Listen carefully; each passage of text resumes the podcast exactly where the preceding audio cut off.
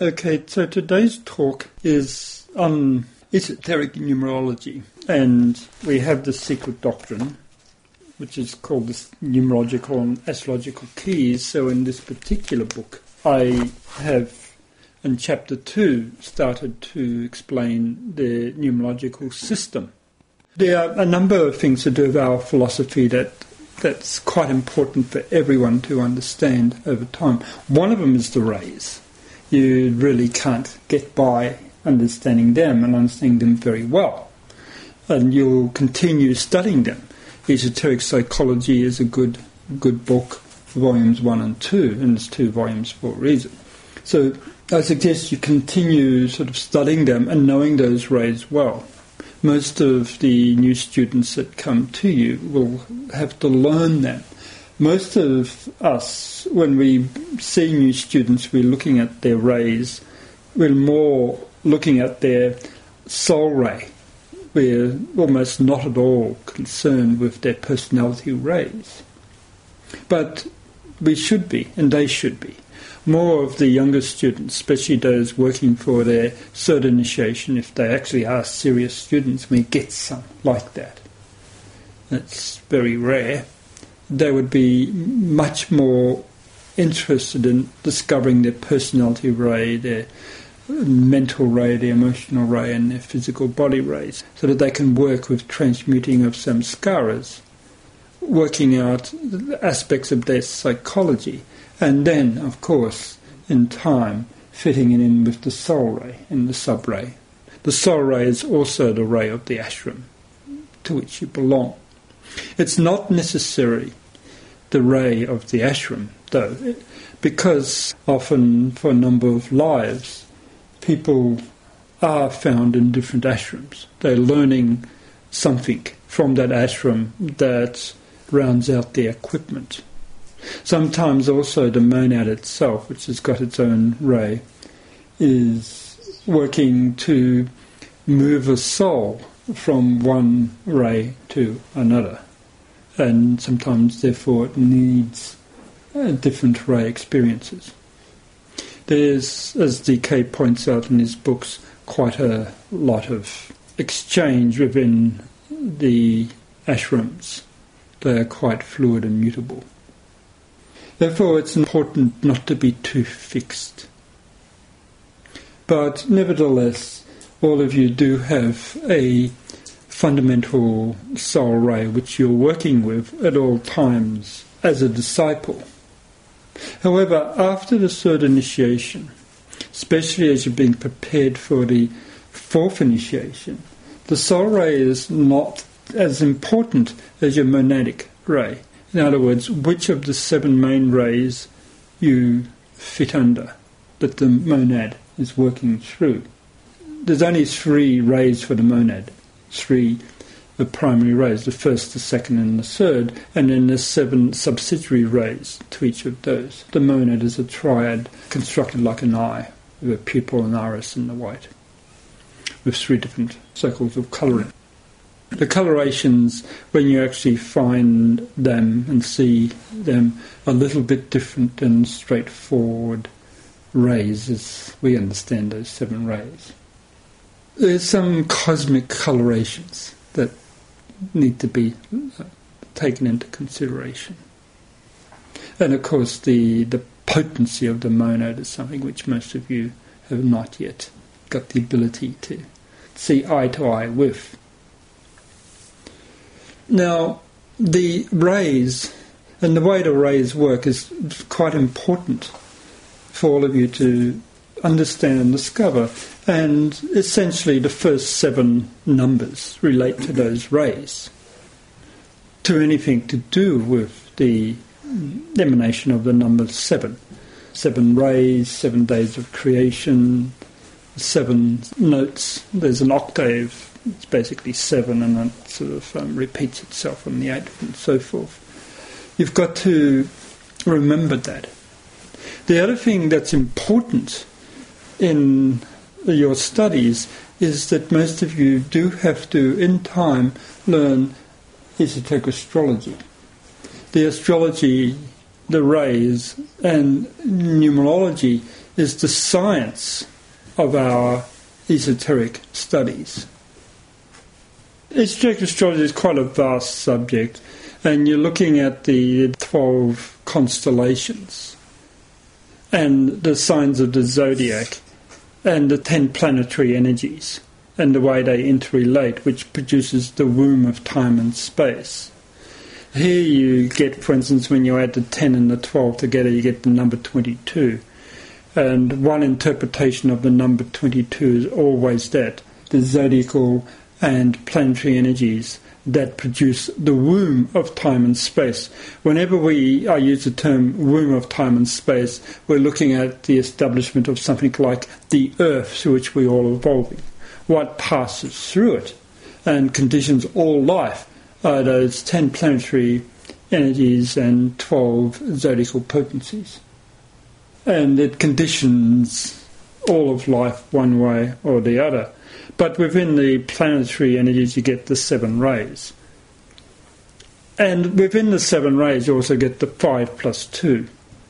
The first ray being the will or power, that which is abstracted, the second ray being love, wisdom, and then you get the 5 rays of mind, where the expressions of the 5 sense consciousnesses and the development of the wisdoms of the Buddhas of meditation.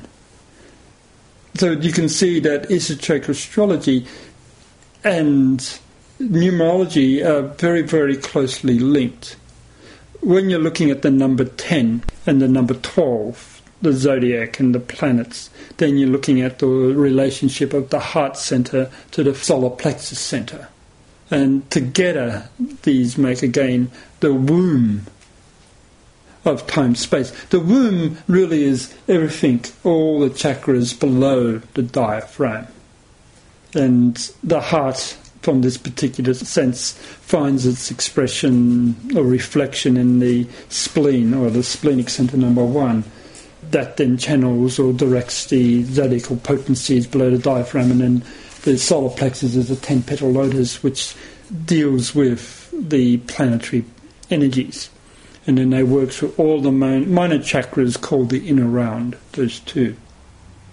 With the number 7, for instance, 1 to 7, then you also get the 7 chakras from the base of the spine all the way to the head lotus. And then you can look at the numbers in relationship down forward of the petals. For instance, if you're looking at the 12 signs of the zodiac and you get that which relates to the 5th sign, which would say be 5 times 12, which is 60, then you know that whenever you get 60 in the numbers, then you know it relates to Leo. And then you have to interpret it accordingly to the qualities of Leo, generally. But the number 60 means has got other interpretations. The study, therefore, of esoteric numerology is a vast, vast, vast subject. It incorporates the entire esoteric sciences. And this is one of the reasons why it's so difficult for all of you beginners to understand it or to use it, because one of the reasons in my secret doctrine I've got it's called the numerological and the astrological keys, and that I'm explaining the numbers in relationship to this particular text, because this book deals with the rounds, the chains and the schemes, the evolution of the races, the 7 root races, the sub-races. And you can see that whenever you get the turning of a wheel, which is the awakening of chakras and the unfoldment of the petals, there you get numbers. Petals unfold in numerical and geometrical sequence. And the petals are the petals of the evolution of a solar system or of a human unit. A planet such as what we have. There's 10 stages of creation. It's not for nothing, for instance, that in the Kabbalah there's the 22 paths. There's 22 letter names that they deal with. It's again based on the fact that they're working with the womb of space and time. what most of you need to do, and I've done it for you here in this book, The Secret Doctrine, the second chapter of this book, and then the third chapter, which I give an example of how to interpret a sacred scripture, is that you really got to have a notebook listing all references to numbers as you come up with them, as you interpret them in your comps. Sometimes it's important to look at two phrases, if the two phrases in a com or even in two different coms have the same numbers. They have a similar interpretation. The way to interpret them is almost identical except for the difference in the meaning of the phrase. The masters, when they give each of you coms, and in such works as The Secret Doctrine and the old commentary of DK, then you can see that there is everything they think of is always numerically coded, because what you read is only a fraction of the information they're actually giving you, just a tiny portion. And sometimes it sounds deceptively simple, but quite incredibly complex when it's analysed. It's something that all of you really have to learn and to think more in terms of numbers whenever you're looking at anything that's esoteric, especially when you're given comms. It really is almost a waste of the hierarchy giving you comms if you're not going to do the numbers to them. And I don't have the time to do the numbers for all of you. Is this language that you interpret out of, which you train us in how to understand, is that all a sort of intuitively or mantrically embedded in that? And can people just experience the effects of it, do you think, without? No, when the Tibetans say, you know, it's going to cause awakening, what they really mean is 5 year lives, 6 lives, 10 lives, 15 lives, 20 lives, 30 lives, eventually that mantric sound will produce the sequence of events that awakens you. There's no way out of it. You actually have to develop your mind. You actually have to work to develop your mind. You actually, those yogins, they didn't sit and contemplate their navels. They actually worked very hard at the development of their yoga. It was serious work to awaken high perceptions. Years and years and years and years of work of sitting in meditation. It's not a matter of just hearing the word Om or the name of Milarepa, or, you know, once and thinking that that's it, or the Nemutsu. That's just an exoteric veil. And you've got to learn now to actually take your comms much more seriously than you do. As I said, I don't have the time. I used to, years ago, do everyone's comms and do the numbers, but it's just a phenomenal amount of work for me. For instance, in esoteric psychology, we're looking at the race statements, the sub-race statements. I've finally finished my chapter. It's something like 68 pages at present of those 42 race statements. And for instance, just looking at this, the fifth ray goes with God and his angels, or like 5-6, God and his angels now arise and touch. 5-4, God and his angels now arise and taste. 5-3, God and his angels now arise and sense. So when you go through the six sub-statements like that, and then one has got to do arise and fuse. And if you have any basic esoteric understanding, you're talking about, immediately you know that they're talking about the 5 sense consciousnesses in Buddhism and the development of the wisdoms of the Dhyani Buddhas. To understand the esoteric numerology, you really have to understand the philosophy. Without the philosophy, you're going to be lost. And it necessitates study. It necessitates actually the development of your mind, like the yogis did. Year in and year out, serious meditation, serious working upon their nadis, serious zapping. They didn't sit there and just sort of contemplate, as I said, their neighbour or try to produce empty space in their mind. No, it's the development of mind. Every bit of it. And without working out the crucible of experience for yourself, you're not going to get anywhere. You're not going to get it by osmosis. Hierarchy or not is going to pop the numbers into your brain. We expect you all to grow up spiritually, to work upon yourself, to develop the ability to study. The reading is essential. The reading of The Secret Doctrine, the reading of DK's writings, the recommended spiritual books gives you the background. And the Buddhism as well. The Buddhism in many ways is essential to the understanding of esoteric numerology. The major attributes of Buddhist philosophy. If you're sort of looking at the number 8, it's the spiral cyclic motion. Right? But what is the spiral cyclic motion? It's the Noble Eightfold Path in application. It's also the eight-spoked wheel. And that eight-spoked wheel is very important. So you get to the 7 rays and suddenly you get to the number 8. And you get the eight-spoke wheel. But what is the eight-spoke wheel? It's splenic centre number 2. So then it interrelates with the chakras. And then you have to understand that it's the wheel of direction and travelling in space. Esoterically, it's a mouth. It's a mouth centre. As you speak the mantra, you speak it in any of those 8 directions. So it's the spiral cyclic energy. That is the evocation of energies up your spinal column. Have any of you ever thought of the fact that each one of your vertebrae is in the shape of an 8? 8 above 8 above 8 above 8 above 8 above 8.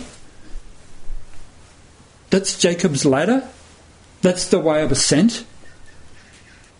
See, you've got to study. You've got to study and study and study.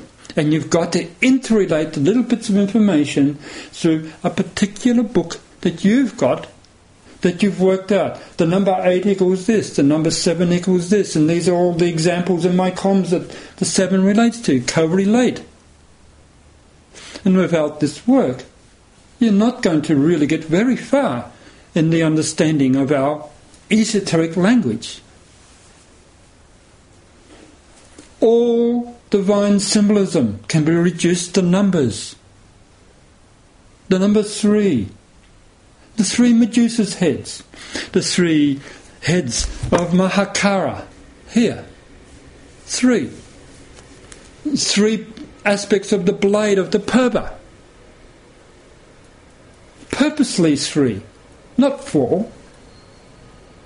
Can only be 3. But why is that? What do the blades symbolise? What do the heads symbolise? They're all different. If the purba, for instance, is done correctly, in this particular case, the teeth of this purba, of the Mahakala here, is 3 different sizes teeth. One very long, one shorter, one middle and one short. If the purba is done by somebody who, for instance, is not initiated, is not awakened, the teeth will all be the same size. In other words, it's done by an artist. They don't understand the symbolism. And what is the 3? The 3 faces of time, past, present and future. The 3 crones that embody those functions. So the 3 faces have to be different, because they don't mean the same thing. The 3 aspects of divinity, Father, Son, Mother. They also the 3 aspects of time. The evocation of the 3 types of serpents. What are they? Kundalini, Sushumna and Ida. Always interrelated, meaning the same thing. That's the triad, the triangle. So, in the number 3...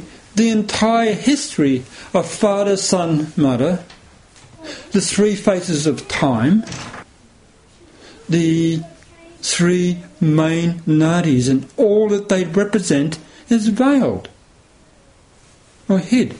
Also, the three portions of the human body, the head, the chest area, and that which is below the chest area, below the diaphragm. Three distinct portions. The heart area, the solar plexus and sacral area, and the whole thinking portion with the seven facial orifices. So the number seven is the seven rays and the seven facial orifices. What do they symbolize? A mouth, two nostrils, two eyes, two ears.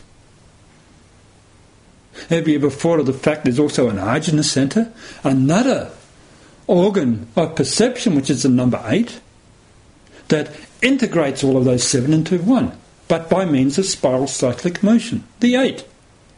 But the spiral cyclic motion can be directed in any of those eight directions of the cross of direction. North, upwards to the kingdom of God, northeast, the direction unity, east, inwards to the heart of life, southeast, expression into the material form, south, directing energies to the little ones, southwest, understanding of the gain of that expression, west, service work to the field of humanity, in other words, the domain of intelligence, and then northwest, expression of goodwill or emanatory goodwill, that is the leaving of your energies, the leaving of your wisdom into the next sphere of direction to the entire cosmic space if need be, depending on which level of expression you're looking at. And as above, so below, that which is within is also without. That is the law. That is the law you follow in numbers. So you've got to look at the various levels of interpretation and never forget that. Are you looking at it from a monadic perspective? Are you looking at it from the hierarchical perspective, which also incorporates the kingdom of souls? Or are you looking at it from the point of view of the little personality vehicle struggling in samsara? What is it within your body? The chakras, the nadis, etc., the facial orifices, and the fingers of expression, the nadis. That's also out there in cosmic space. On this planet is also the same externalized nadis, all governed by number. And as I said later on, you'll find that the number and esoteric symbolism is the same. I always count. If I look at a bell like this, I'm going to have to count the number of Vajras they've got around it to try to tell me what on earth it's saying. How many spokes are there to this particular doge? This is a five-spoked one, but there's also eight spokes. The eight spokes you can roll, nine spokes, because I always count the central one. Eight around and then the nine. The eight-spoked one, of course, is the cross of direction. This four-spoked one, or the five-spoked one, is the five sense consciousnesses, but four main pranas, four main directions. There you have the number four, 4 plus 1. Double it up, you get the number 10. How many petals are there to this lotus that I'm holding? So once you get the number, then you know what they're talking about, what the symbolism is about. If you don't get the number, you don't understand anything. And then the sum of your knowledge, esoteric knowledge, has to be put into that. Everything is numerically coded. And therefore God geometrizes. And physicists say the same thing. Mathematics is the whole basis to science. And it can't be mathematically sort of worked out. They don't even regard it as worthy of interpretation or looking at. So, on the whole, the problem with the lack of the ability to interpret your comms or interpret what DK and the others are writing is laziness, because you're not studying the way you would if you're going to university. If you're going to university, especially undergraduate, etc., you would be absolutely be forced, for fear of failing your exams, to learn that subject well. And before you do your exams, you're cramming, sometimes for weeks, until you understand, because you don't know what the questions are going to be, and you have to know it all, or fail. But unfortunately, esoteric students are not like that. They don't cram. They're, on the whole, I've discovered, lazy, and therefore they don't learn the numbers. They don't have notebooks interpreting their own comms. They're not jotting down the numbers 4, 5, 6, 7, the numbers that it appears. It's very difficult to read. Somehow not important. But, as I said, nearly every comm you get is wasted because you're not looking at them. You're superficially looking at it. You're not bothering to understand what hierarchy is really trying to tell you. And the comms and everything is always sequenced over time, past, present and future. The three phases are there. You actually have to have some sort of concept of the way time evolves, the way time evolves in the comm. The beginning of the comm and the ending of the comm, and the comm may only be 5 lines long or something like that, the difference between the beginning of the ending of those 5 lines may be many millennia or many decades of your personal evolution explained there. You actually have to understand the sequence of timing. For instance, the 5-4 ashram, the first line of it, God and his angels now arise and taste. It's easy, of course, if you understand that the sense of taste is what? Is it the watery element? Is it the airy element? What's smell? What's taste? What's touch? Hearing is earth. Touch is water. Taste is air. You taste subtle discernments. Yes, it's the heart, and the heart is air. Therefore, 5-4, the fourth ray governs what? The nadi system. It's the fourth between the 7. It's the fourth ether. So you have to understand the 7 planes of perception. So as soon as you look at anything like that, your mind is zapping from one aspect of your philosophy to the other to integrate it all.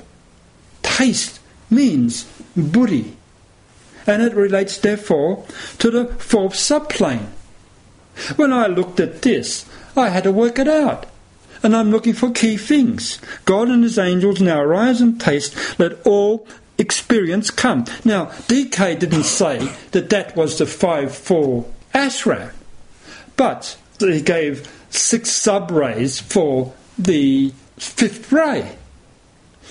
It's quite easy, it's the 5-4 ashram, because you know that the word taste is a 4th sub-ray quality, because it relates to buddhi.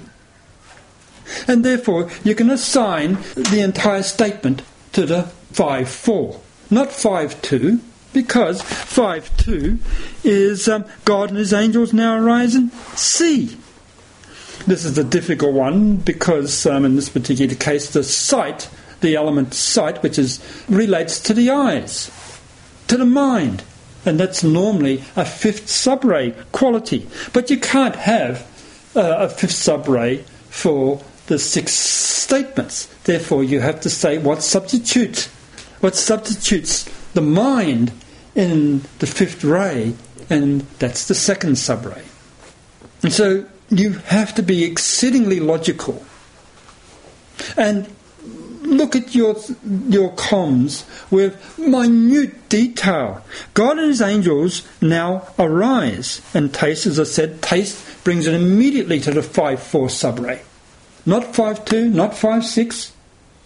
And immediately it's got to do with subtle discernments, that which therefore relates to the attainment of shunyata, to the void, to high metaphysical speculation.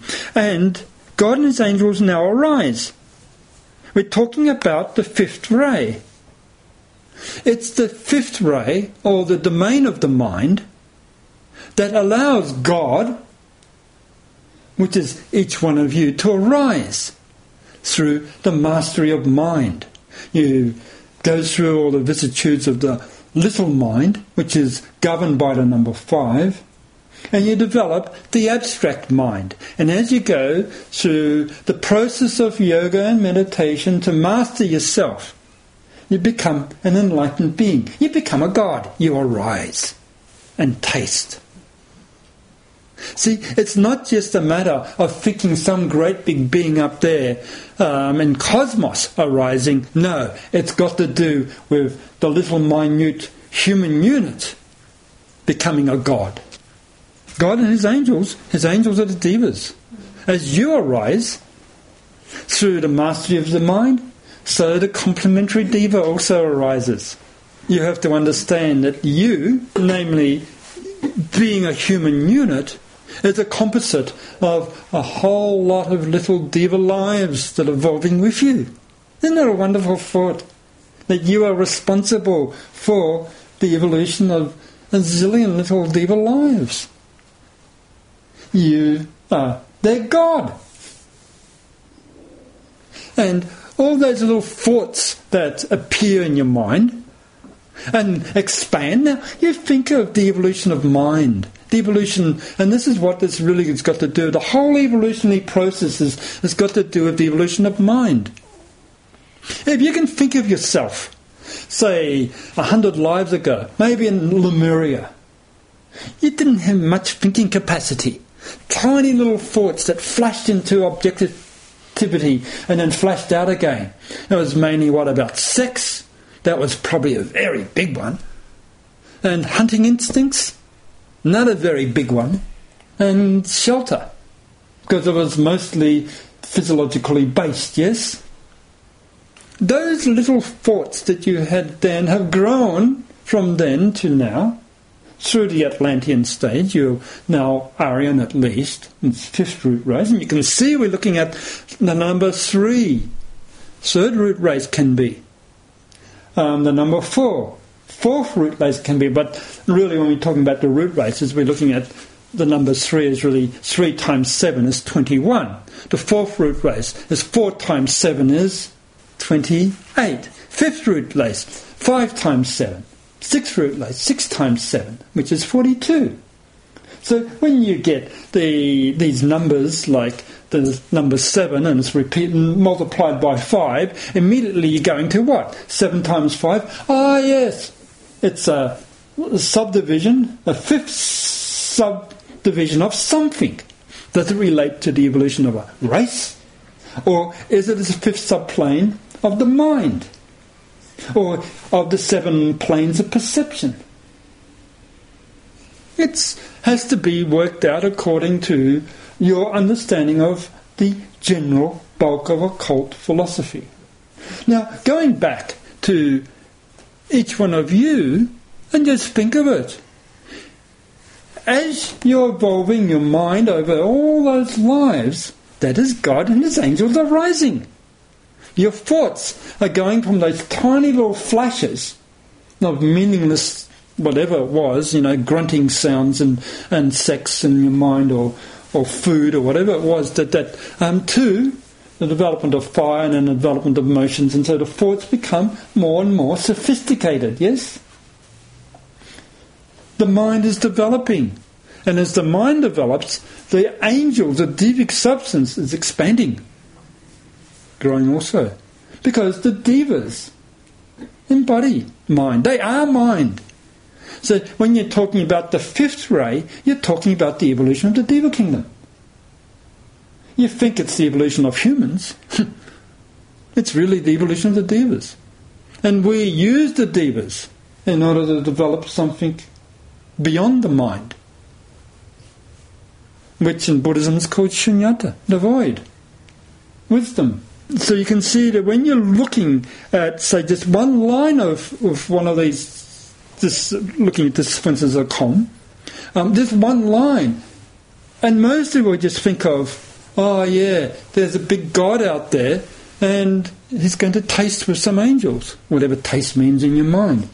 And instead, the entire evolutionary process of how the sense of taste comes into being by means of being one of the five sense consciousnesses of Buddhism. And so what does that develop into? Ah yes, the wisdom of Akshobhya, the mirror-like wisdom, beautiful blue energy. If I broke that down into the numbers, which I've got here, I've used this as an example because I've done the numbers. We've got the numbers of arise and taste. That's up to 46, which numerologically doesn't mean anything, so you then add 4 and 6 together to make 10. And there you get evolutionary perfection. And that's what I've just been describing. Right? Arise and taste. But it's evolutionary perfection through the development of the qualities of the Dhyani Buddha Akshobhya, the mirror-like wisdom, that which reflects the highest into the lowest, the subtle discernments of space, the love principle. Yes. Okay. And then his angels arise. His angels now arise and taste. What do the numbers add up to there? 102 and 30. 102, well, the 100 is just simply a great cycle of perfection plus 2 of love. But because it's talking about his angels, the more important number here is the number 30. We know that the angels refer to the Deva kingdom. And therefore, you're looking specifically of what, now this is the subsidiary number, 30. So you're looking specifically what relates to the Deva kingdom, and that's divine intelligence, divine mathematical exactitude, the third ray, perfection of mind, perfection of the third ray form. So they evolve from concrete mind via your petty little thoughts, and as you evolve and become a sophisticated philosopher, they've grown in stature, these devas of your mind, until eventually they become beings of abstract unity, the substance of space itself. See, they evolve from mind to the concrete mind, if you want, to the abstract domain of mind, which is the domain of the mother of the world. That's the order of progression of the Deva kingdom. And then from then they jump mostly to the first subplane, which is the will aspect. They become Raja lords, kingly lords. If you're looking at the way that his angels now arise, which is what this phrase is, his angels now arise and taste. Therefore, this term of taste must be added to Deva evolution, which adds to the number 2. They also develop wisdom. They also have to learn to wisely demonstrate mathematical exactitude. Therefore they taste the subtle discernments, and this is the way that they move into the 4th plane of perception, the subplane of the 5th ray, 5-4. They move into the 4th plane of perception. What do they taste? Well, there it is. You go to the 4th plane, you look at it, and with your esoteric knowledge, you know, that's the plane of the nadi system. All the chakras are. They taste those energies of the chakras. They embody them. They have to direct them with mathematical exactitude. That's what they're evolving. God and his angels. Now, the full sentence, God and his angels now arise and taste, adds up to 129. There's 2 levels of numbers. So the first one is 12, and the third, the lower version, when you add all the numbers together, adds to 39, which is the number 13 times 3. The number 12 is, of course, the awakening of the petals of the heart. The devas eventually become the substance or the directing agents of the 12 signs of the zodiac. The 12 petals of the heart, an externalization of that through divine activity, which is 13 times 3.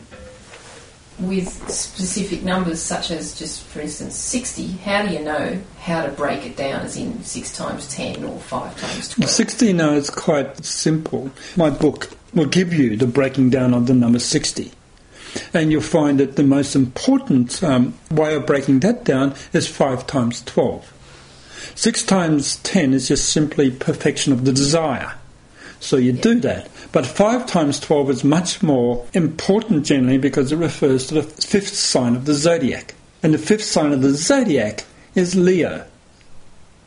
Therefore, it refers to everything to do with the sign Leo, how it would apply to whatever the statement was where the number 60 came into expression. So if you read a few of Bodo's assessments from his other manuscripts, you find that there's a standard approach that he has which involves what he just said, but then your intuition is also needed, and after a while you start to realise of the possible ways of breaking down that 60, this is the one that's actually going to give you the best interpretation. So with regards to the number 60, if you look down on this page, on my page 60 of this book here, 6 times 10, 5 times 12. The perfection or perfected expression of the principle of desire, 6 times 10. It also refers to the 5th sign of the zodiac, Leo. The corresponding trait of hierarchy and the petal of the heart centre, 5 times 12. It concerns the full outpouring of the watery element because of the 6 times 10. However, when you go to the 5th sign of the zodiac and we get Leo, Leo is the sign of the self-conscious individual. The Ahamkara principle rules. Now, Ahamkara is the I, the me, the mine. It's when the mind comes into dominion, but it's the mind as ruled by the solar plexus. It's the desire mind, the self-willed mind. And therefore it produces separativeness and all the rest of it. The polar opposite of Leo would have to be looked at also, which then brings us to the sign Aquarius, which is the water bearer, which is a different sort of quality altogether. It's the expression of certain types of divine energy. So generally, you're either looking with the number 60, depending on what the words are, either at the principle of desire and the way it produces perfection, or you're looking at the quality of the 5th sign of the zodiac and the evolution of self-consciousness, the self-conscious separative individual. And within that, then you get to the rulers of Leo, which is the sun in all 3 cases, and what the sun veils. And that can bring in the qualities of the soul. So all of this, in a sense, is governed by the number 60, and then you get the number 65, 66, 666, those are the most things. So they all have different. 62, for instance, I explain here, is 31 times 2, so it's the reflection of the will of the Logos into manifestation, and so forth. So we get 63 is 7 times 9, which is the seventh initiation, or that which produces that. So the numbers have specific meanings, and most important ways of breaking down is explained in my text here. And as you said earlier, some numbers don't mean anything, though, as well. Some numbers don't have any specific meaning, in which case you just add them together. Like I used the term 129. That number doesn't really have any specific meaning, so you just add 1 and 2 together and 2, 9, and it makes the word number 12. And so the most important meaning of the number is 12. But in this particular case, the important thing is not so much 12. When I was looking at that 129, I was looking at the number 39. God and his angels now arise and taste. And so it came to 129 and 39. And 39 is 13 times 3. And the 13 times 3, when you're looking to the Diva Kingdom, is quite important because it's activity. And the number 13 is a sphere of activity times 3. And so it's each diva becomes a sphere of divine embodied activity that tastes. And the only domain where they can taste is buddhi, in this particular case, is the pure domain of the element air. Because that's what the quality of taste is. It's the expression of the airy element. And therefore they arise to the Buddhic plane, and there they taste, through divine activity, the manifest spheres of activity. In other words, they develop and become the petals of the chakra system of a logos, if they are evolving along this 5-4 subplane energy. So you can see that each one of these statements to do, for instance, with the fifth ray, and they all start off with God and his angels, because it's talking about God, in other words, the evolution of a human unit, and his angels, the evolution of the Deva kingdom, and the way they complement each other to evolve the qualities of the various planes of perceptions. And so if you don't properly look at all of these types of combinations and look at it properly, the exact rendition of the phrase is so important. The masters don't waste words, they don't waste letters. They use the old English language, dine, D, for purpose. They use God for purpose. And DK refused to eliminate the word man because of the numerical significance of the MAN. It adds up to 10. And you can't get that number from woman. Right? It's worked out perfectly. Now, the reason why, of course, is that the esoteric numerology was for the English language was first formulated some hundreds of years ago. And I'm pretty sure it was worked out by Francis Bacon when the 1611 version of the Bible was written.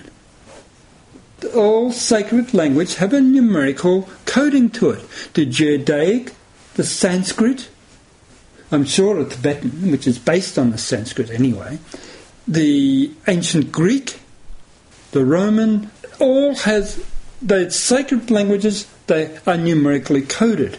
And hierarchy at this particular time, when the English language came into the fore, they decided at that particular time was Master R's job, plus one or two other that he had at that time under him, to work out the numerical system to the English language. And that was then encoded in the old Bible. If you've ever read the 1611 version of the Bible, then you'll find, or the language of that time when English came to the fore, and you have to understand before that time, things were written in Latin. Latin was the vernacular for the whole European literati. And it was only at about that time that they started writing things due to the Reformation in the language of the common people. You know, the Bible in those days, before the Reformation, was never ever intended to be known by the common people. It was the privilege of the priests. As a matter of fact, it was illegal for common people to read the Bible. It was just not allowed. That's one of the reformations that Luther did. That's why he created a heresy. He gave the power of God's word to the common people. He translated the Bible into German. That was phenomenally a great crime in those days. How could the priest get all of that revenue from the devoted public if they could read the Bible themselves and didn't need to come to him for that information? If you've read any book from that particular period of time, you'll understand the English is different then and now. They use a lot more S's and they use a lot more E's, and then the S's look like F's. You read that and you'll find that the language is different, and therefore there was another reformation of the coding later on, somewhere sort of early Victorian era, when the Old English was discarded. But they still had the coding to do with such words as man for referring to humanity, dine and dee, and all of those lovely poetic words was very much the vogue, and that's the form of the coding that has remained. A hierarchy purposely uses whatever they need in order to make sure that the numbers are right, and therefore they use, and even in your comms you'll find this Old English there because that's the way that the numbers come out correctly.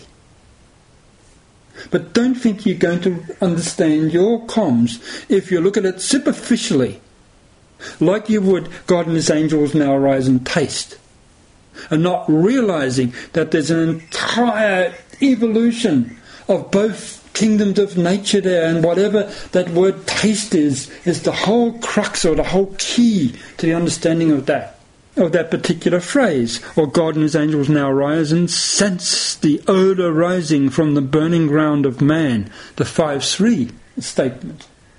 The odour rising, well, there you have it, the atmic plane. That's one plane above taste, it's the highest, and therefore it's 5-3. It can't be 5-6. It's odour, it's the highest of the senses, right? It has to be 5-3. Where was I up to? I went to the full statement, and then let all experience come. Now, all of you have an idea what all experience means. So, but if you don't take into account the whole evolutionary process that I've just been describing with God and His angels, in other words, a human unit becoming a god. Now, what does it take for a human unit to become a god?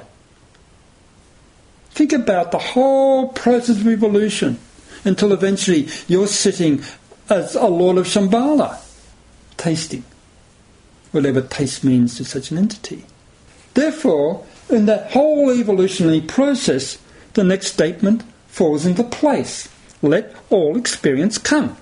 Yes? All experience. In other words, everything that a human unit goes through, such as what you go through in order to become enlightened, and all of the miseries of mental emotional development and the mastering of all those samskaras must come as a consequence of that evolutionary process. And therefore, when you do the numbers, you have to do the numbers of all experience and let all experience come, because you do it according to the phrases. The phrases actually have to be meaningful phrases. You're not doing the numbers of all separated from anything else. It's useless. But all experiences, that tells you the type of experiences. It's got a subject and a predicate. It tells you the type of experiences that you're looking at. All. Not one experience or two experiences. It's all experiences. And therefore, when you look at the numbers, you must look at it accordingly. The number all always is a beautiful number anyway, because the numbers add to 7, which means all rays, all planes, everything that can be interpreted in terms of the number 7. So all experience. The numbers add to 66 and 21. Well, look at that. Wonderful. The number 66 is a shorthand notation esoterically for number 666. And the number 21 is 7 times 3. And what is 7 times 3? But the 3 planes of perception of human livingness. The physical plane, the emotional plane, the mental plane. So it's not... They didn't put even the word S on, because they added the word S. They would have changed the numbers. It would have been 22, something completely different. 21 is perfect. The number 666, the number of the great beast of the Revelation of St. John, refers to the total evolution of a human unit to become God. Now, in my book here of notes, if you look up the number 666, which is the same as the number 66, really.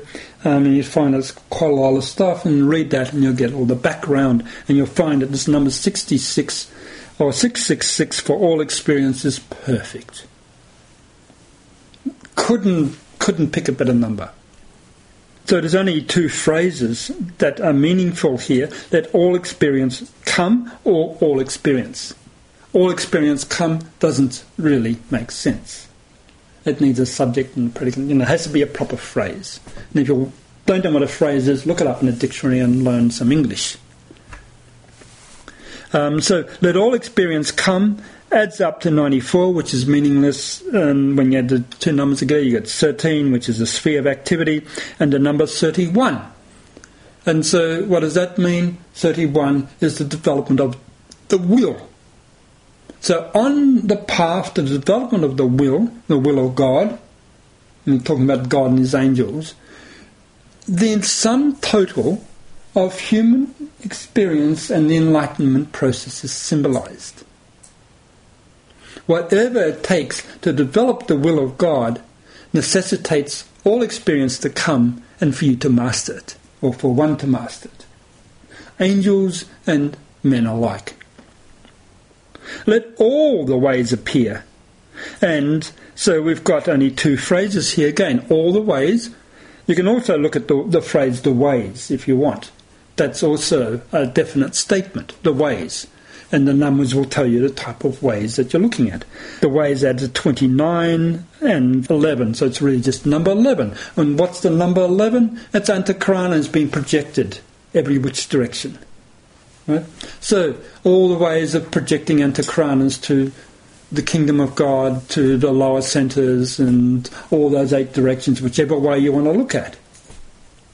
And that just simply is the ways, all the paths of expression. And all the ways adds up to 36 and 18. Now, 18 is very specific. It relates to the second initiation. Before you become a god, you better master your second. And 36 is the third sign of the zodiac. Gemini also relates to the fourth initiation. But when you get the second initiation, then there's always implied the fourth. And 36 is the fourth initiation because it's 4 times 9. 3 times 12 is 36, which brings in the sign Gemini. And what is Gemini? Well, Gemini interrelates all the pairs of opposites in the zodiac, all of your pairs of opposites. It is the temple builder. It governs your bloodstream. It governs your nadi system and the awakening of the chakras. It's where you go to find the holy of the holies. It's the symbol of the cosmic Christ. So all the ways to the cosmic Christ through ritual, which necessitates going to temples such as this and the development of ritual magic. Awakening all of the nadi system, which the Gemini symbolises, and of course passing your second initiation and finally the fourth. That's all the ways. And when you finally pass your fourth, and basically as far as evolution goes, you're God. You're no longer human. And then, finally, we get the full phrase, let all the ways, they add the word appear. Now, when you get something like appear, you better go to the dictionary and find out what that means. Appear means a phenomena, a phenomenal appearance, something that exists, that comes to you, that you can see with your eyes. It generally means an enlightened perception.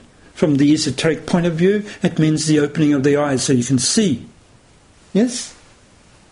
And when you look at the numbers, then we get the number 76, again, has to be added together to make 13, but the most important number here is 22. What is 22? Well, there we have it, the zodiac and the planetary energies. So everything that leads you onto the cosmic path or to the heart within the body of the one about whom naught can be said, which are the zodiacal potencies and the 22 planetary energies within our solar systems, all the ways there too must appear. And how do they appear? Well, they only appear once you become enlightened, once you open up your eye, the Ajna centre, so that you can see. And how do you open up the Ajna centre? By, first of all, passing your second initiation. If you're going to do these numbers and numerology, which is what you must do, you actually have to have your dictionary beside you for a start to make sure that you know exactly what those words mean. And don't think you know until you've checked it up. Because hierarchy has got very explicit meanings, sometimes for the words. They've been chosen for a reason. Not just numerologically, but because they tell you something. And this particular appearance, as I said, necessitates the awakening of the eye. And what eye is it? It's the Ajna. Nothing less. So, and then, of course, the head lotus. And it's only when the full head lotus is awakened does a god appear. Yes? Not before. If you're interpreting your comms properly, you would not give it a cursory glance anymore. You would actually study it. You would actually do the numbers to the lines. You would actually look up the dictionary meaning of those words, and then you'd have to apply the sum total of your esoteric knowledge as to what they mean, using the notes that I've given you, until eventually you get yourself more and more of a notebook down of the meaning of numbers, your own little personal rendition. You know, now you know when you've got the word "all the ways appear" or something like that, it has this particular number, and sometimes, as I said, other phrases have the same numbers and they can be correlated. Remember, this is 5/4 energy, and the next phrase is discern and choose, dissect and analyze. So there's two actually phrases. It's separated by semicolon. Whenever there's a full stop, semicolon, comma, that means numerologically the end of the sentence. You don't go past that. That's all you need. So dissect and analyze is one numerological statement. Discern and choose is another numerological statement. But discern, choosing, dissecting, analysing are four different qualities, and therefore you would also have to look at those four qualities. You've got a square. You've got four different qualities, right? As well as the appearance of all ways. The fifth quality, the one that stands above them. So there's 5 functions that suddenly appear here. One, which is the appearance of all ways. Another one is a discernment function. Then another one is a choosing function. Another one is a dissecting function. And another one is an analytical function. 5 different attributes of mind. One of which is the abstract mind, which is all ways.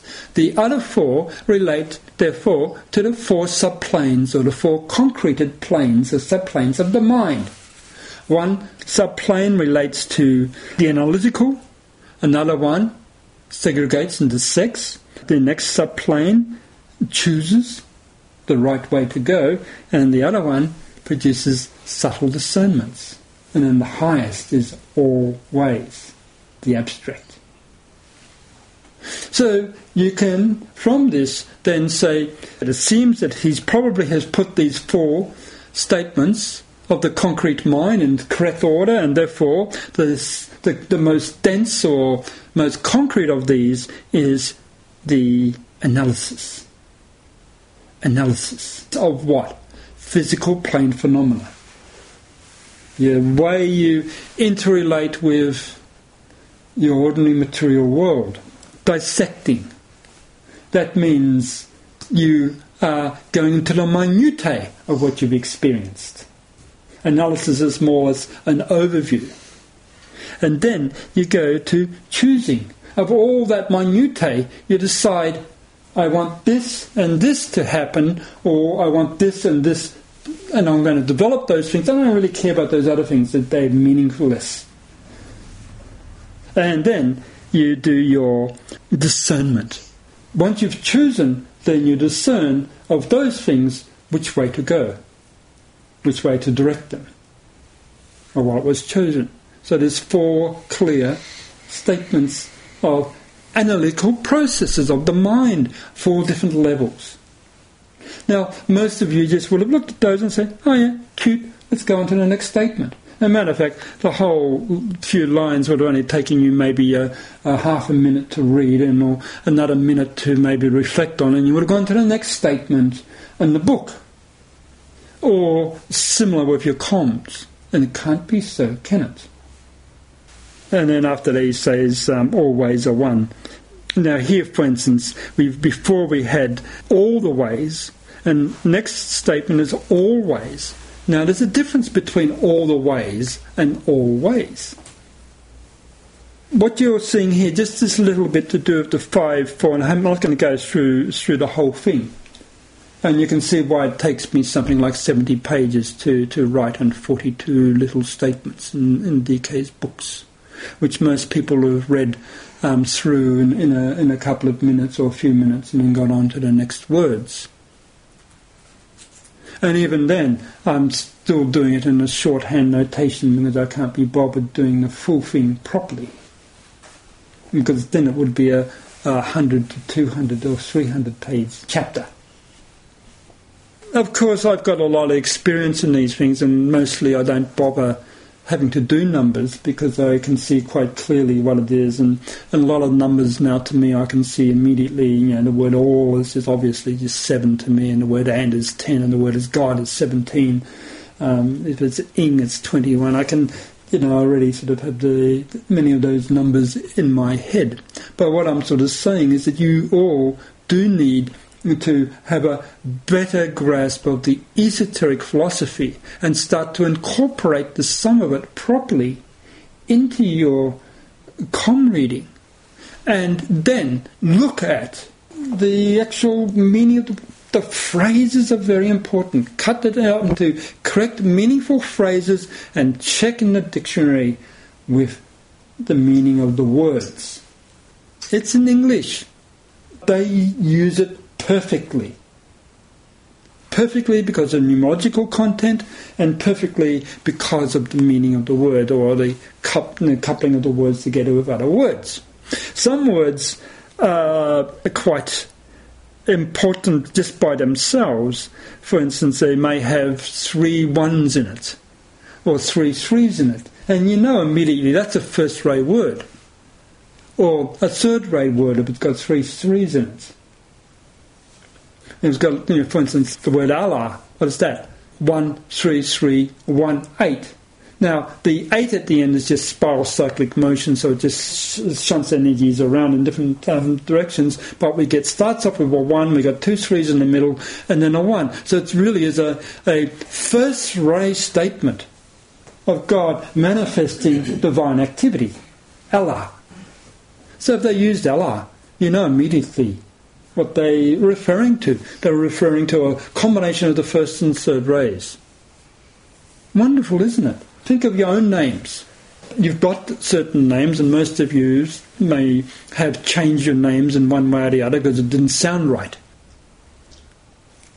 It's useless without you applying it properly and without you actually studying the esoteric philosophy.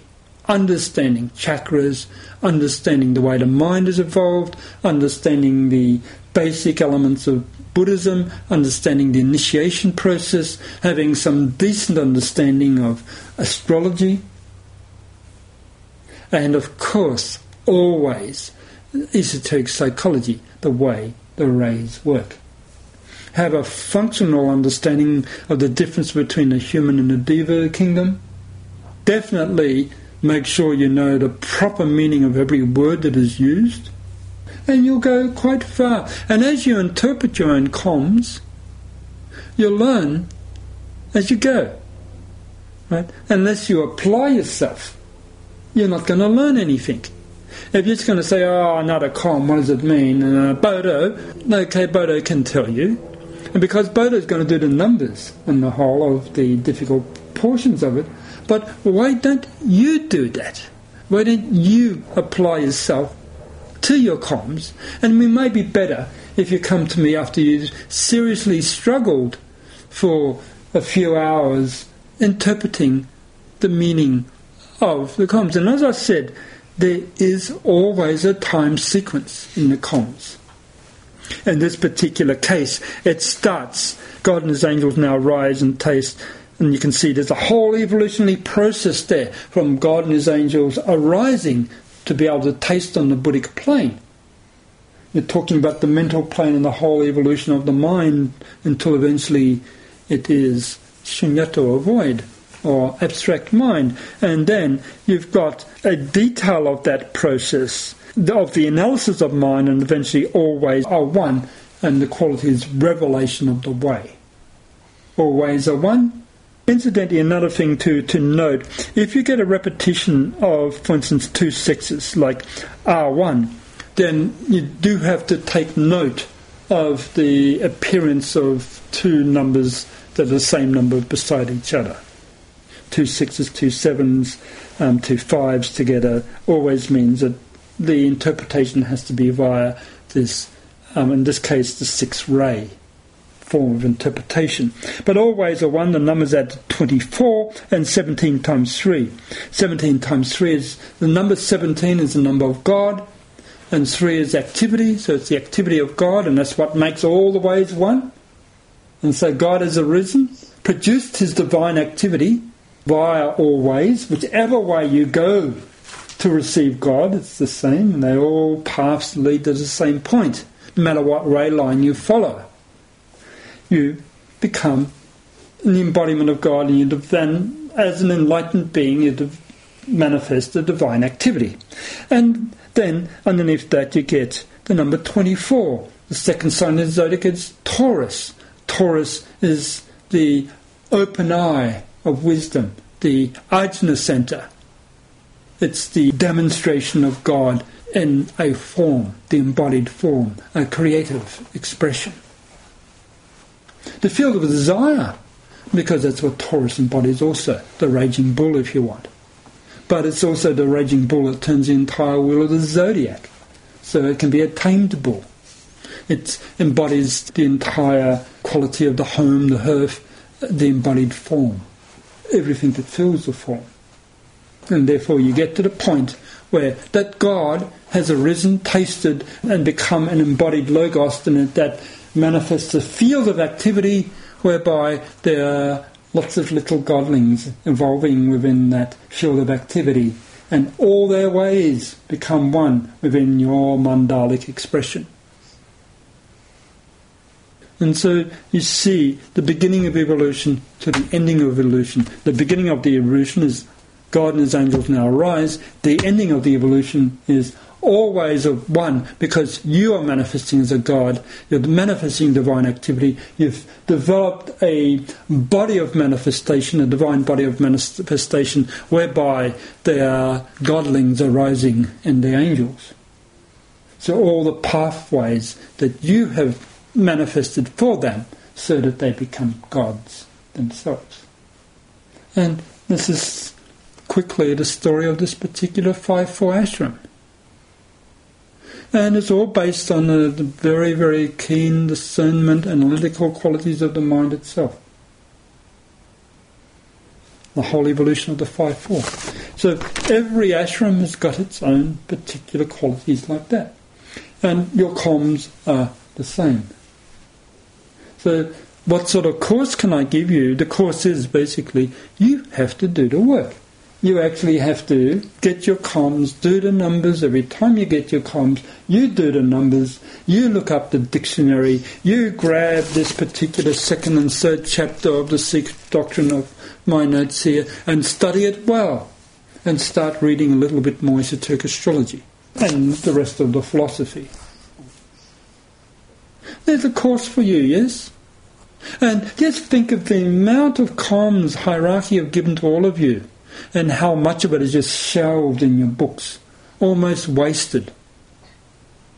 You're looking at tiny little portions of it, and you're not looking at the whole picture.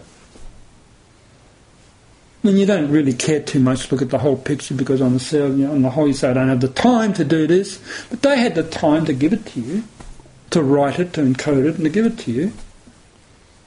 And each one of you. And they're giving it to you for a reason. And sometimes you don't need to do the numbers, because you're basically saying, oh, well, it's answering an emotional appeal of mine to hierarchy, because I'm so depressed and my life is so horrible, they're going to have to give me something to make me happier. Sometimes they give you that.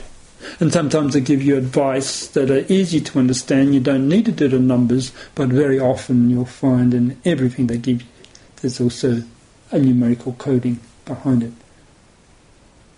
And it's wonderful that they are so considerate. And unless it's got that numerical coding behind it, it's not coming from hierarchy, it's coming from something else, which we call the Dark Brotherhood. And of course, you better make sure when you get the comms that there's not one word that's been intercepted, that the DB have put into there to change the whole meaning. That's easy to do. And you can see sometimes, if you miss an S, Or if you think that there's a word that's there, but it shouldn't really be there, or you put that in, you change the numerical meaning. Also, the word "and" is just a linking word. You don't bother with it unless it unites two parts, God and his angels. The word here is, you don't do "and his angels" as a numerical sequence. It just simply is God and his angels. The "and" is 10 or 1, and it just links. Right? You can't start with that as a phrase, the word "and." You always have to add the numbers to, but it that which particularizes, makes something definite. For instance, we've got here, "let all." Now, there's a difference between all and the all. If I put the in front of with all, I would probably capitalize the A.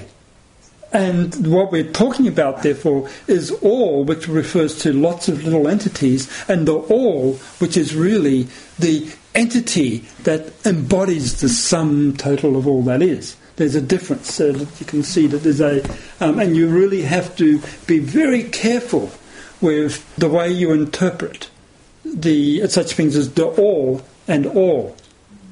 And if they suddenly have a repetition of the same phrase, but in a different way, and it's got a different meaning. Numerologically, it's different.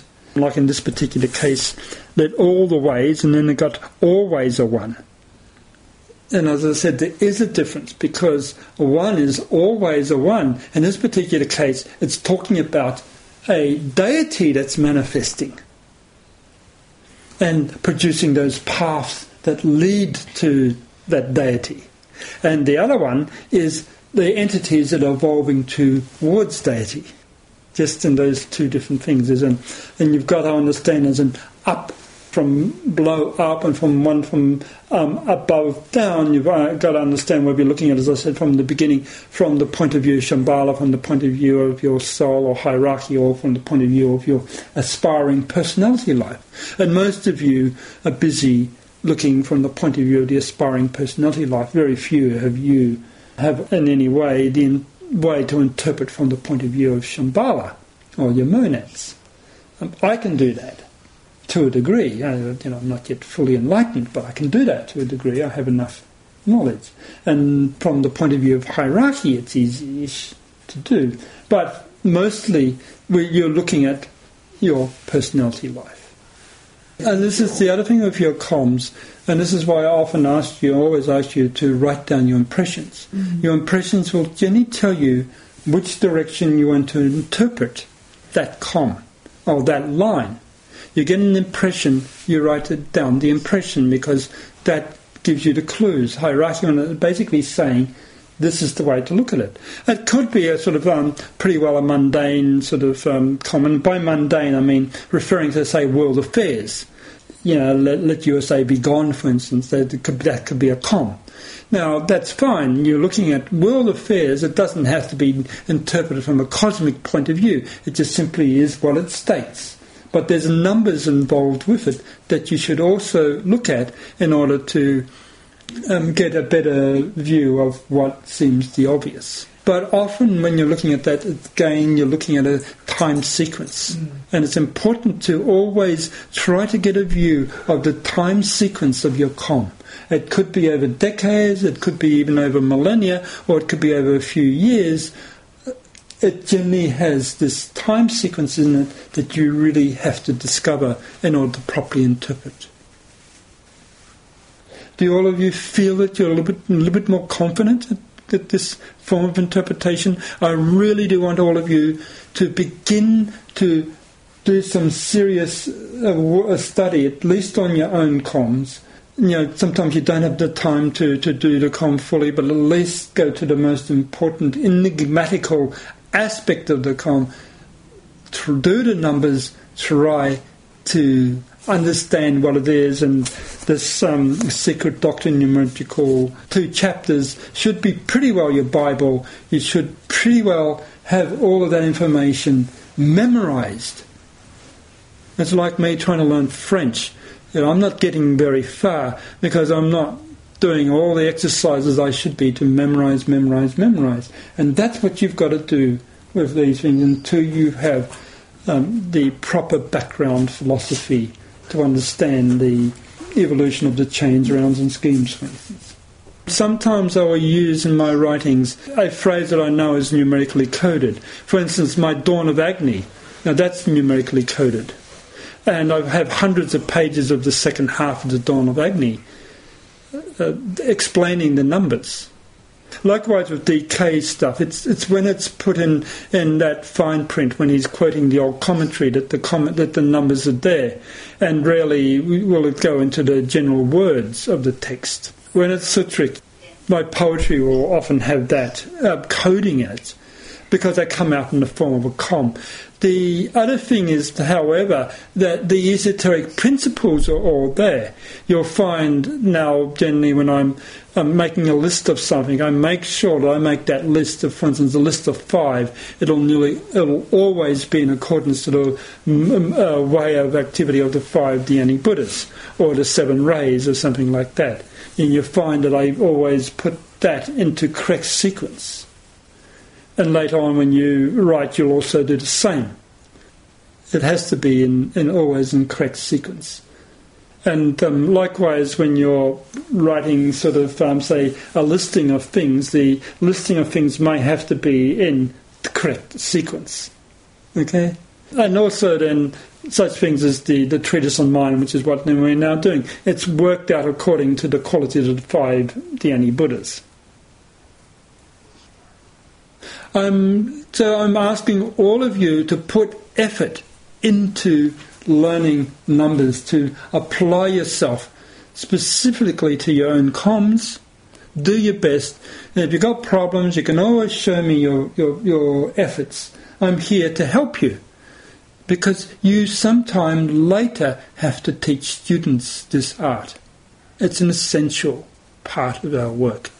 It's our language. It's the language of hierarchy. Numbers.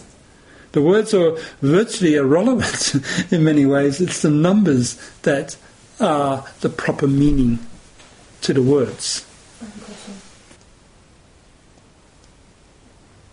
Okay, so that's it. As you become enlightened, you learn numbers. You learn the esoteric numerology, and you become more also students of the astrology. Those two are pretty well essential. So such things as Cosmic Fire, Esoteric Astrology, Esoteric Numerology, The Secret Doctrine, these are all pretty well essential texts for all of you to study.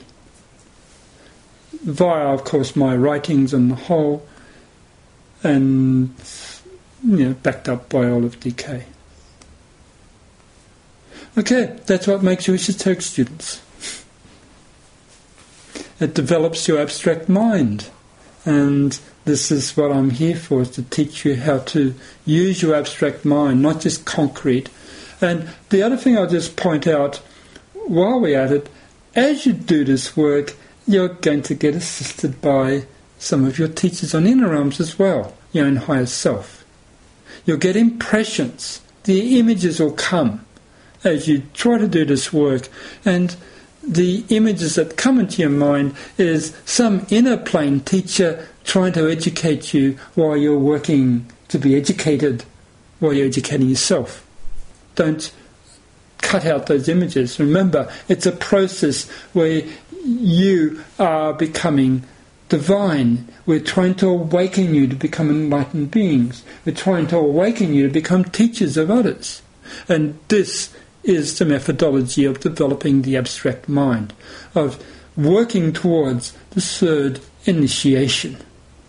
The 2nd initiation level is fine where you're up to.